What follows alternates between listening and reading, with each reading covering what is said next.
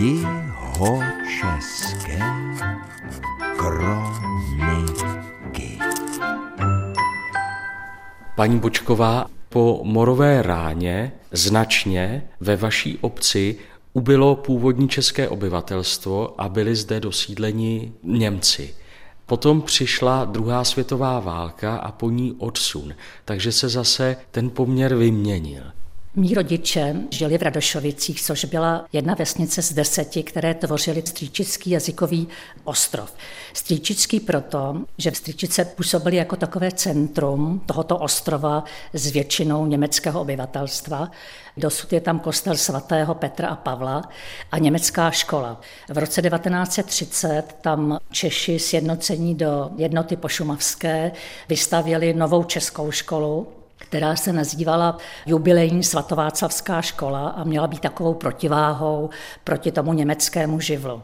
Do druhé světové války, tak jak mi vyprávěli rodiče, tam Češi a Němci žili opravdu v souladu, děti si spolu hrály, mluvilo se česky i německy.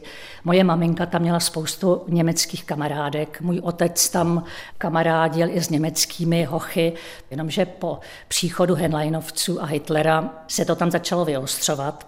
Dokonce po Měchovu část obyvatel dojeli až do Berlína a požádali Hitlera, aby tento strýčický jazykový ostrov připadl také do říše, což se také stalo.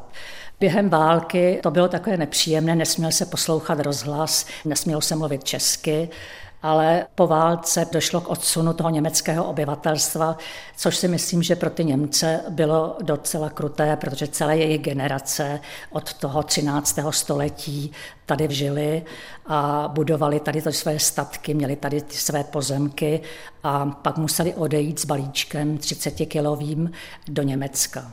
Po té druhé světové válce, po odsunu, sem byli pak dosídleni lidé z vnitrozemí? Ano, sem přišli Češi, no. Ale většina z nich, můžu říct, to tady prostě vyplundrovala a odešla. A dneska se jim vraceli v rámci restituce ty statky a zase zůstaly některé ve špatném stavu.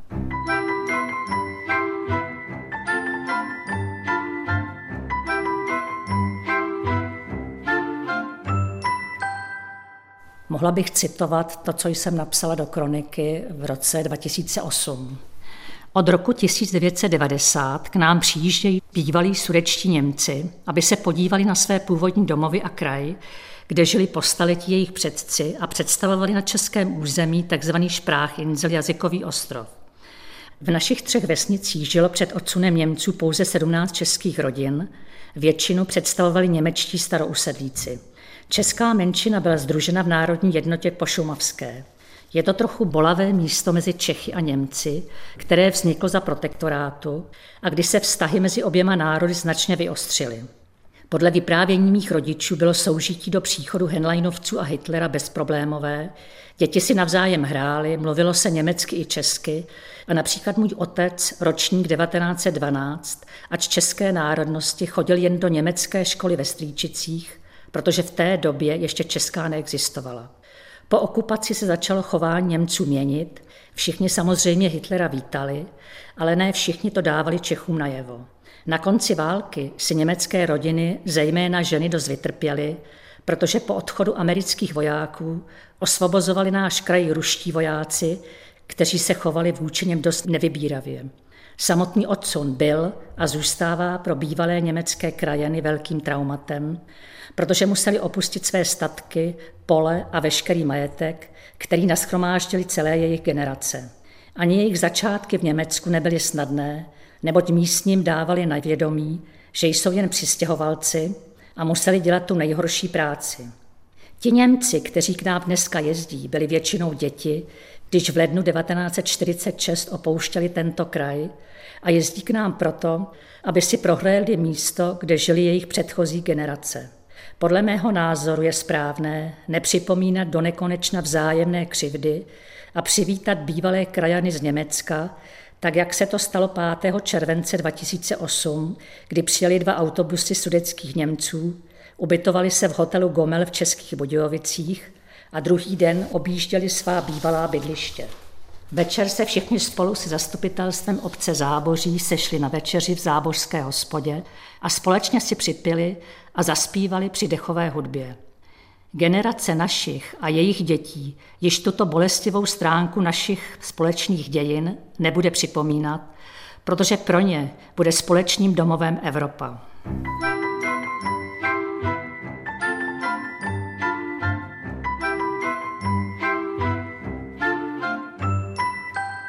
Paní Bočková, co by kronikářka Záboří, když jste zmínila návštěvu sudeckých Němců u vás, tak probíhá nějaká vzájemná spolupráce mezi vámi, současnými místními obyvateli v Záboří a v okolních vsích, s těmi původními německými obyvateli nebo jejich potomky, kteří jsou v Německu, možná i v Rakousku jsou. Jsou i v Rakousku a jsou v bývalém východním Německu.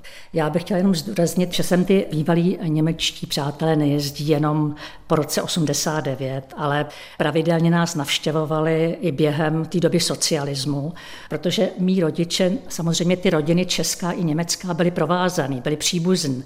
Takže moje matka například měla jednoho bratránce ve Stuttgartu, druhého v Innsbrucku a jejich rodiny se sem neustále vrací a máme s nima kontakt.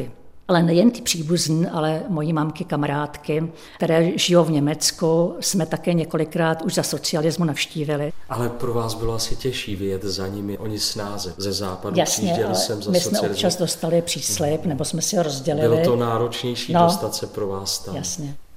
A byli jsme s manželem velmi překvapeni mile, když nás tam přivítali dvě staré paní, vyndali citeru a zaspívali nám české písničky. Oni jsou prostě opravdu velmi vstřícní.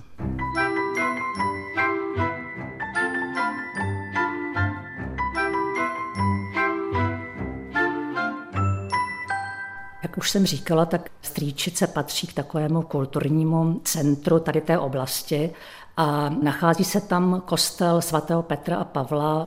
První zmínky jsou z roku dvanáct devadesát sedm a tento kostel postupně chátral, i když byl ve vlastnictví vyšebrodského kláštera, protože klášter je vzdálen sedmdesát kilometrů a cisterciácký řád dostává zpět i další budovy, o které se musí starat a proto prostě posledních dvacet let se nemohl věnovat ani finančně opravě toho našeho krásného strýčického kostela.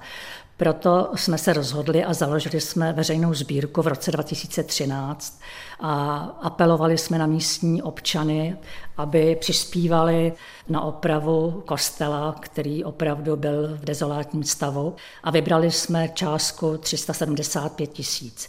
K nám se okamžitě přidali právě bývalí sudeční Němci, kteří sem často jezdí, a založili sbírku v Německu, která už vybrala a poskytla na opravu našeho kostela milion a půl. Právě to, že máme vlastní prostředky spolu s těmi německými, nám umožňuje, abychom čerpali dotace. Takže jsme od roku dva tisíce čtrnáct opravili střechu kostela, obvodovou zeď a odvodnili celý kostel. V současné době se v kostele provádí oprava interiéru, byly zde objeveny vzácné fresky z patnáctého století. Chtěla bych připomenout také jméno zábořského občana, malíře Bartoloměje Čurna, který se v roce osmnáct dvacet čtyři narodil v Záboří na statku číslo osmnáct, vystudoval v Praze malířství a později se věnoval náboženské problematice. Ten také namaloval čtrnáct obrazů křížové cesty, která je umístěna ve strýčickém kostele.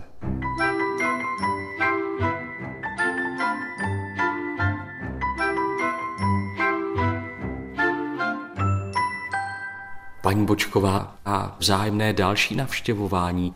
S těmi německými přáteli se stýkáme velmi pravidelně, minimálně šestkrát do roka sem přijíždějí. Jejich představitel této sbírky, pan Šimeček, je velmi vstřícný a konáme i setkání s vyšebrodským opatem, panem Berkou, jednou za rok.